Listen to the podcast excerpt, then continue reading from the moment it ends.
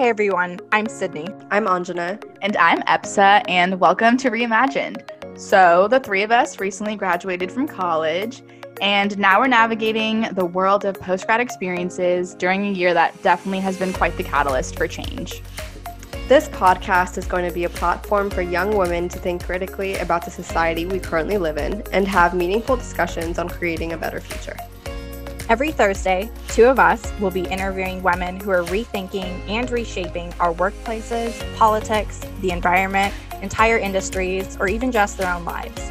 So, follow us as we navigate our own personal and professional journeys and meet some kick ass women along the way.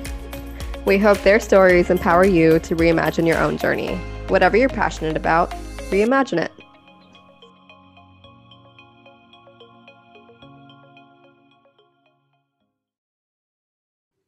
Hey, Sydney, we're almost to Friday. I feel like that's kind of the basis of a lot of our combos like how many more days till Friday? I know. It's it's like that. It's San Francisco. mm-hmm. It's work, of course. Obviously. It's just the trend now. TikToks. TikToks, reels, whatever, whatever it takes. But one thing we don't talk about is sports. Never, ever. Like, when has that ever come up in any of our conversations?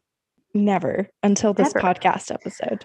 Until, exactly, until this podcast episode. So, actually, today on the podcast, we have a really special guest. Her name's Maggie Bell, and she's actually one of my friends from high school. So, we're doing a little throwback. And Maggie and I did journalism together in high school.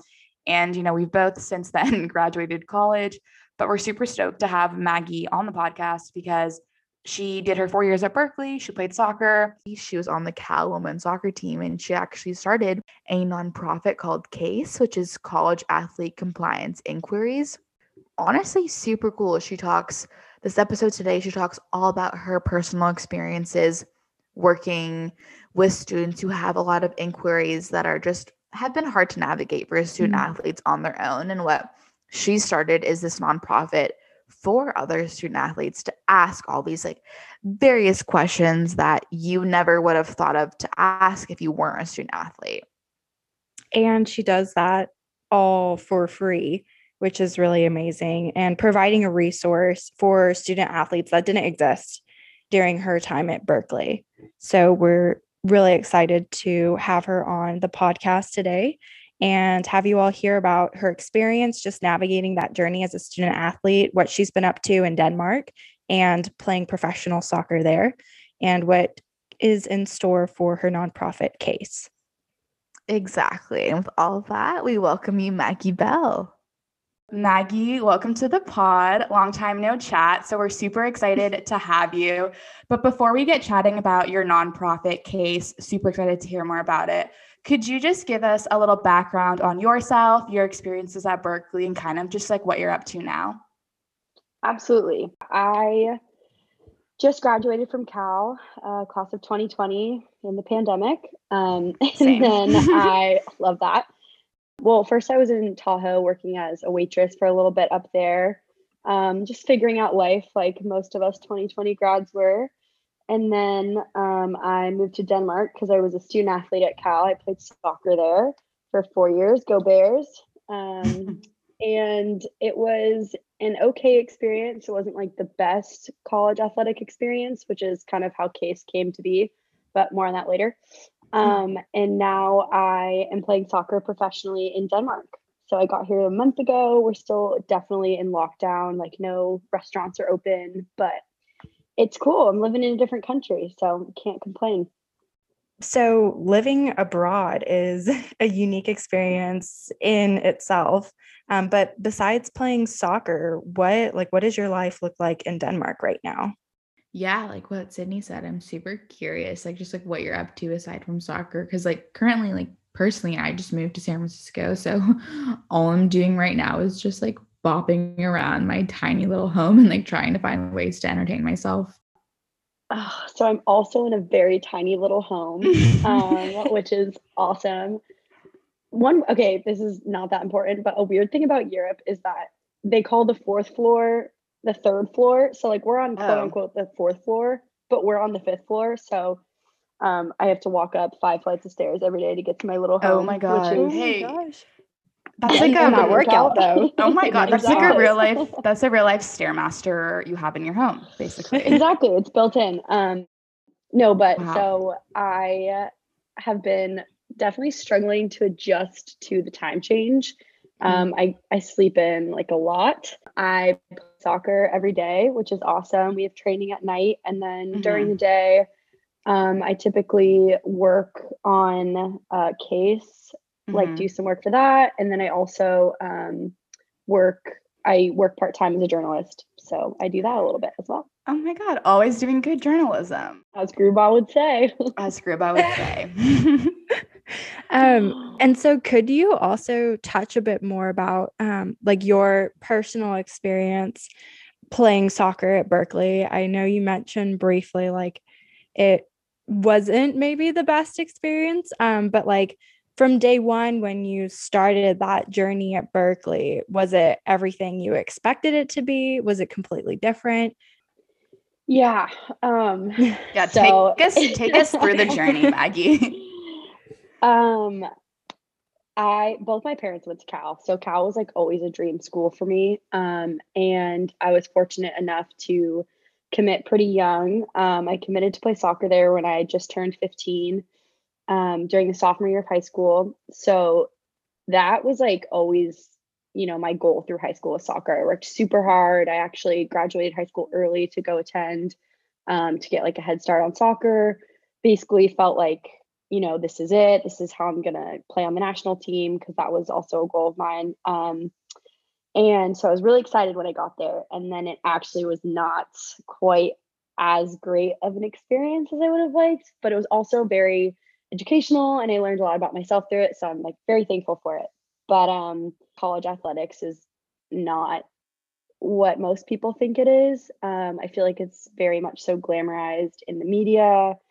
Um, athletes themselves want to, you know, make it seem like a really cool experience because in a lot of ways it is a cool experience, but it's very tough. Um, and truthfully, there's not a lot of resources for student athletes. So in the situations where a coach is, you know, not a good coach to his players or a program is poorly run or you don't have the the resources you need to manage mental health or physical health um, it can be pretty toxic in the way that you don't have access to what you need um, but you're also in this odd position in that your school and your your future depends on playing your sport whether that be for scholarship reasons whether that be you know like it soccer got me into cal so obviously in my um, situation and i was also on scholarship it was a big part of uh, my experience as a student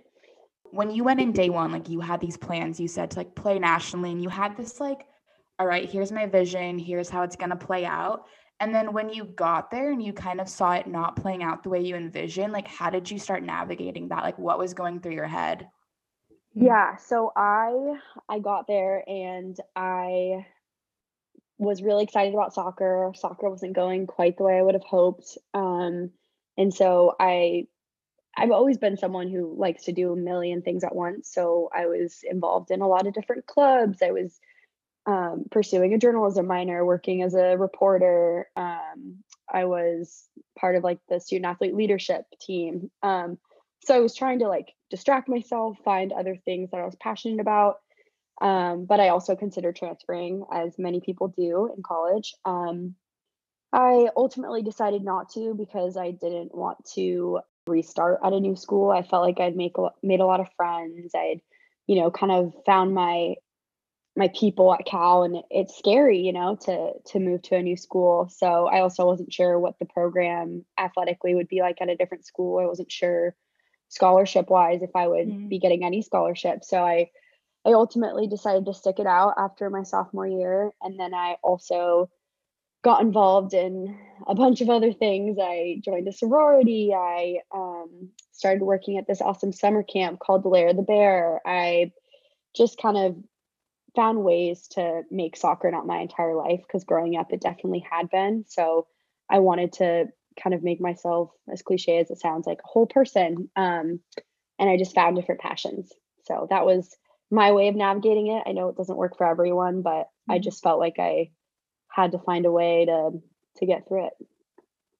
It sounds like your experience as a student athlete was also what really inspired you to start college athlete compliance enquiries or otherwise known as CACE your nonprofit could you walk us through that journey of starting this organization and and what your goal was um, behind creating it?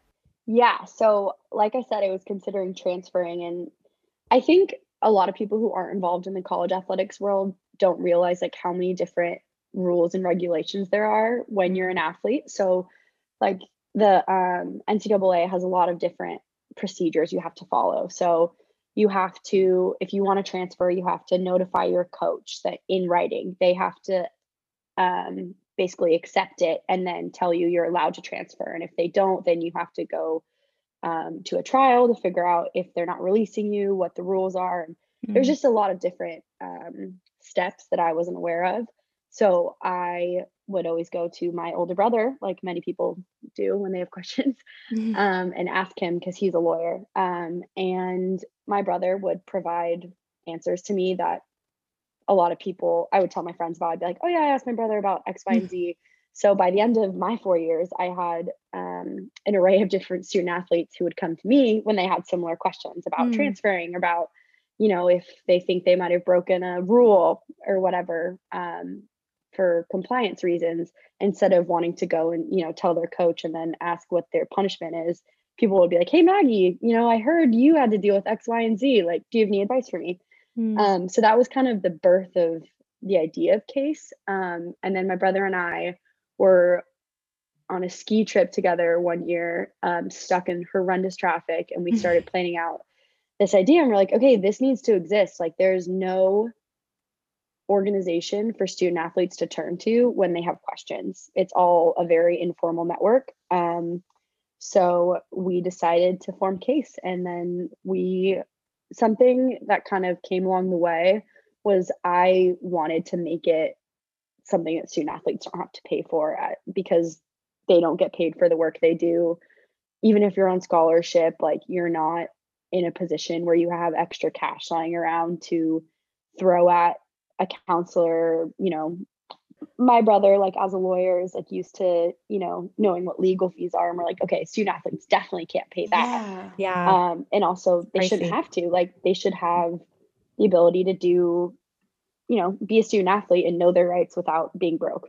Totally, totally agree. Well, I'm really glad you did have your brother to go to for support um, for all of those questions, especially because they definitely seem like difficult questions to answer on your own for anyone really glad you guys are trying to make this service or you guys are making this service free. But I have so many other questions too. One, yeah. I'm absolutely not a student athlete. I hated running the mile in PE. Like I dreaded it. Oh I oh tried to make up any excuse. I was like, please don't make me do this.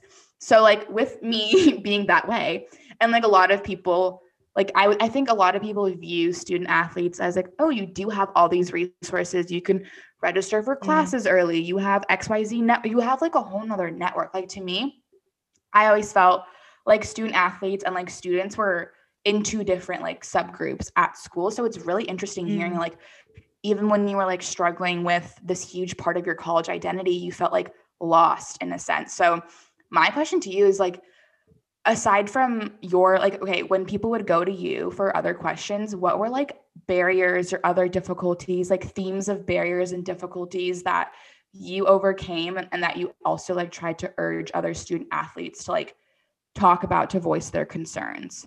Yeah i think that one thing that's kind of common for everyone is that you want to portray yourself as self sufficient and you don't want to come off as someone who is in need of help. Um, for a variety of reasons, pride being one of them, but also as a student athlete, like you you want your coaches and everyone around you to think that you have it together so you get playing time so they believe in you as a person so there's it's more than just as a person mm-hmm. wanting to appear like you have your shit together. Totally. um, so I think that a lot of the time deters people from asking questions Yeah. about what their rights are. They don't want to seem like they don't know. Also, as a student athlete, I think it's pretty common to feel like you have a little bit of a target on your back Mm. because you know there's the stigma that the only reason you're at your school is because you got in for your athletic ability and so you don't want to come off as that dumb jock for lack of a better cliche um, so you don't ask questions and you you are fed this narrative that you're given everything you need and that you're lucky to be there. So Mhm. i think it's common that people accept that. And if something doesn't go their way they say okay that's just part of the experience you know or Mm. they think that what's happening to them is normal. And that's college athletics is hard is what people always say. Like you know it's a really hard process. But it's when you actually dive into it it's like yes it should be hard but there are certain things that shouldn't be happening to anyone regardless of being a student athlete or not um, Mm. so i think that was something i found that Mhm. like we a lot of things were normalized in college athletics at least in my experience like yeah, yeah. so something that was common for a lot of different student athletes is that you were part of a system as Mhm. opposed to being an indiv- individual person and the whole system didn't necessarily have your best interests at heart um, so whether that be like mistreatment from a coach whether that be um, feeling like your trainers aren't giving you adequate attention when you have an injury because you're not a starter, but you're someone Mhm. who, you know, there's examples on my team at least of girls who were not starters who were told that maybe they were complaining too much about an injury and didn't treat it and then therefore had lasting impacts from it like and a couple of them Mhm. were forced to medically retire like had Wow. stress fractures over and over again and those just weren't adequately addressed because our trainer thought that they were just being dramatic Mm. and especially i feel like that's a very concrete example to have your health at risk and not be having it taken care of and again as a student athlete you don't want to show weakness so you you don't say anything about it and then Mhm. these girls you know leave leave the team and are going to have lifelong health issues from it Mm. Totally. Oh my gosh. yeah that expectation for like the upkeep of that that image that like you have everything under control um and then to have like when you actually voice those concerns especially about an injury and to have somebody come back and say like you're being too dramatic about it just sounds like it, it would be so much not only like physical strain but um, just emotionally too Yeah, Yeah. and I, I think what how you explained it was really it was a really like eye opener like for me at Mm. least because I feel like now like I I'm like understanding it more because like what you said like you have these expectations to uphold for your coach and all that stuff but also like you're also kind of a face of the school. So obviously you want to like put your best self out there always and like have it together at a school like Cal too. Like I mean your parents went there like you just have so much like history there so I can only imagine like kind of not just you, but like all student athletes like feel that way too. Yeah. And I also sure. think like all all college students feel that way and Yeah. in part, you know, like you Mm. come home from your first semester during Christmas break and all of your parents' friends ask you, Don't you love it? Mm. And you say, Mhm. Yeah, I love it, even if you're miserable, you know. And I think that's kind of a a shared experience a lot of people have. It's just in a slightly different lens when Yeah. talking to student athletes. No, totally. And it's something people don't normalize or don't talk about. I think honestly, I think we've all talked about this, but like in quarantine and because we've all had a lot of time to ourselves, I feel like these conversations and being so open about when we were struggling has been a lot more like has been talked about more, which is nice versus like back in 2016. I was like, my life is perfect. It's exactly how my Instagram shows it out to be. Mm. Thank you for coming to my show. Thank you. yeah no i i definitely think that's again like what i was saying about it being like a glamorized uh ideal you want to show Mhm. off i think everyone is kind of seeing that a little bit more in quarantine yeah. No, exactly, exactly. Yeah, and along that vein, um, that one of our listener questions was actually in regards to um, this this question, um, and this topic is from Vasu Gupta. So recently, I guess it was in January, um, the NCAA Council was delaying a vote on the um, name, image, and likeness legislation, and this would have allowed student athletes to receive compensation or like endorsement money for their name, image, and likeness, right?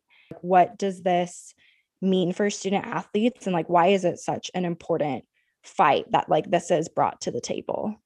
At CACE specifically, we're kind of working from the position that the NCAA is going to do what the NCAA is going to do. And it's mm. not our mission to advocate them to do better. Obviously, we would love that, but our sole goal is helping student athletes get through what the current situation is. Um, so, as much as it would be awesome that students could get paid for the way the NCAA uses their image or you know potential endorsements, yeah. um, that's not what we do. Mm-hmm. We are more interested in helping student athletes navigate the rules that are mm-hmm. frustrating. Um, but from a personal uh, view, I do. I there's kind of a t- it's a two sided issue because yeah. from one standpoint, you know, you look at someone who, for example, Missy Franklin, who went to Cal. Mm-hmm. She was an amazing Olympic swimmer, did super well um, in the Olympics one year, and then didn't take any endorsement money, um, would have made a lot of money, but mm-hmm. wanted to keep her amateur status so she could keep swimming at Cal. Did that, and then the next Olympics didn't have a great Olympics. I think that's something, and that's like a, a very clear situation where it's frustrating to see all of the money that she could have made or kept for herself not given to her just so she could compete in college Mm. Um, I think that's pretty frustrating to watch.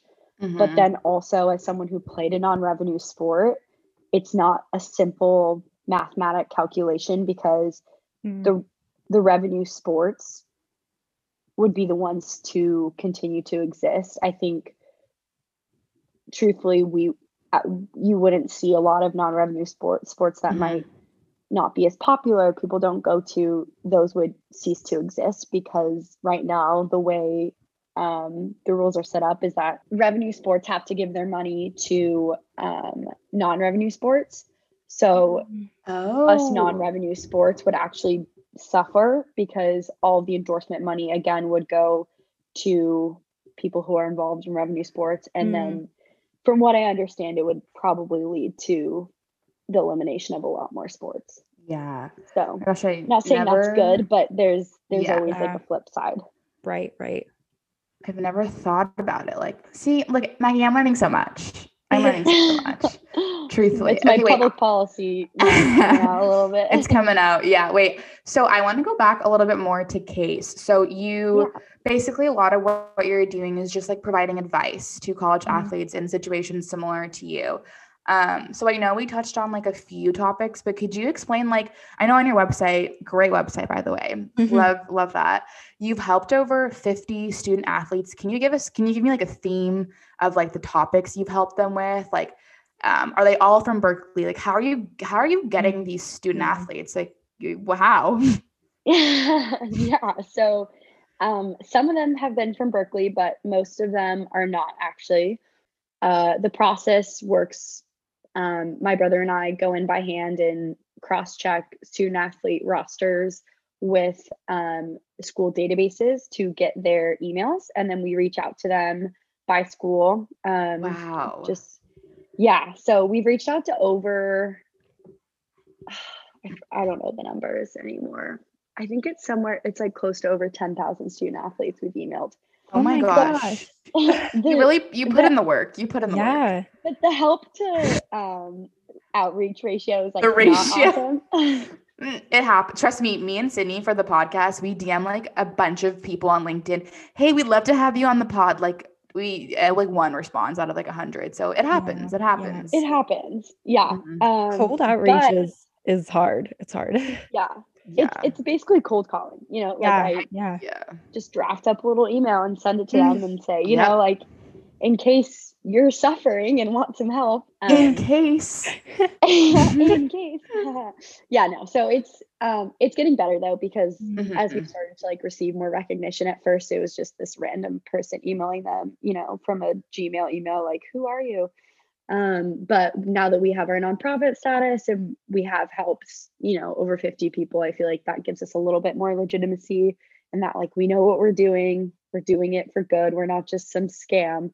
Um, you literally don't have to pay any money. So um but yeah so typically um people have come to us for like transfer advice if they want to know like what their options are what the process looks like um each case you know is going to have different stipulations. Some people are not from this country. Some people have scholarships to think about. Others have to think about how many years of eligibility if they want to be a graduate student all of those different um, details that change the way their transfer process works. So essentially, they send us um, either by email or through our website information about what they want to do, um, kind of what their current situation is, and then my brother and I uh, go through and individually um, tailor advice to them. We talk through different scenarios. I bring in the perspective of having been a student athlete and understanding what that looks like and then he is a licensed attorney so he and he's worked in an ncaa compliance office so together we kind of have the bases covered in that sense so um, yeah we have transfer advice people asking about their amateur status obviously Mhm. covid has affected everyone so it affects student athletes as well um, and then you know coaching relationship issues if people Mm. feel like their coaches are breaking rules by making them train too many hours or Mhm. um, you know making threats that don't seem to fall within just Yeah. general coaching discipline um, they Mhm. can bring them to us and we give them advice and then we also offer the service to go to their compliance department and or the ncaa on their behalf so that they can keep their full anonymity because that is such a, a big Mm. Yeah. concern when you're a student athlete you don't want to um, tell people who you Yeah. are it's Right. then going to come back to bite you Right. Right. Which is so sad because like you just want help, you just want like guidance. Mhm. Um yeah is it so like right now, is it just you and your brother with this? Like are there do you have any other like people in your position that have like graduated um that are also like providing insight and support, or is it just like you and your brother, you and Connor? so we actually just added a new member today um, Onboarding. officially yeah love um Mm. she her name is elena mckay elena is awesome she was a uh, on the crew team at Columbia. Oh, cool. um, and she's currently studying uh, student health and wellness advocacy at ucsf in a master's program yeah so she we're really excited to have her join the team because she's such a you know it's a very qualified person and another Mhm. student athlete who has experience with that but also from the uh, point of student athlete health and wellness advocacy i think is really important to have that perspective because she is just someone we don't have on our team yet Mhm. And so you've already helped, you said, around like 50 student athletes. And how long has CACE been around? Like, when did you start the organization again? so we started it last summer so Okay. end of june early july yeah So not not even a year, and you've already helped uh, like 50, which I feel like is a pretty good. Like, you have to start somewhere. That's really great. Um, and what are, I guess, like future plans? Like, where would you like to see CACE go, and like what comes of this nonprofit? I think we're still kind of starting to understand how Mhm. big we can grow and still be Mm. effective in the way we help people. Um, ideally, we would be nationally recognized, and you know, if a student athlete is struggling at a school, hopefully an older teammate will tell them, "Hey, I know of this great source CACE. Um, you should reach out to them, and they can give you good advice." So I think we'd love to be nationally known and just seen as like an ally to student athletes. Um, that's my goal. It's kind of lofty, but you know, got to start somewhere. Um, and I'd love to make it something where we bring on more advisors um, mm-hmm. so that Connor and I can focus on making uh, CACE, keeping CACE affordable, but also mm-hmm. making it something that every student athlete can access. Mm-hmm. Mm. So since like working on it since July, from just like a personal note, Maggie, like what has been the most fulfilling part about mm. um, starting CACE, working with your brother, like helping these students? Like what to you has been like, oh wow, like this makes my heart warm. Wow, big question. Mm. Um, I just love being able to give back to a community that I was a part of, and also. Mm not not in a selfish way, but it is definitely um, you know, therapeutic to to hear other people's not only to hear other people's struggles, but also to be able to give them some help in those situations after struggling so much in my college experience and feeling helpless and like I was alone. It's just nice to have people come to us and then they send us, you know, emails being like, thank you so much. This is so helpful now mm-hmm. I know what I'm going to do. And that to me warms my heart because it's something I would have loved to have mm-hmm. existed. And you just feel like you get to be an older sibling to them. Yeah. You know, the way my mother was to me. It's like, oh, girl, I've been there. Like, let me Oh my gosh. and so, to think no, I love that, that CACE is like basically the first of its kind from what you were saying. Like these resources didn't exist and like yeah. Or were, you know, like obviously like you were saying too legal advice is insanely expensive and like a college student much less like a student athlete shouldn't be expected to pay that um so i just think it's it's awesome that like you are using like your experience um like having been a student athlete and now pursuing soccer professionally like giving back and really making CACE like the first nonprofit of its kind um, because it does sound like there are so many challenges that like student athletes have to navigate and i can't even imagine like not having anybody to turn to or like an older sibling that you can lean on. Yeah. Um so the fact that you're providing that resource is awesome. It's very whole it's very full circle actually. So that's cool thank you. As a society how can schools start to like reimagine creating a safe space um, for student athletes to ask questions without having this fear of retribution or scholarship revoked? What are the first steps like creating that safe space for student athletes? I think that schools need to be more accountable with their employees um, especially the ones that have control over so much of student athletes lives so coaches mm-hmm. compliance departments um, trainers, you know, making sure that these people have the student athletes' best interests at heart and are are different people they can go to because mm-hmm. college is so hard for everyone.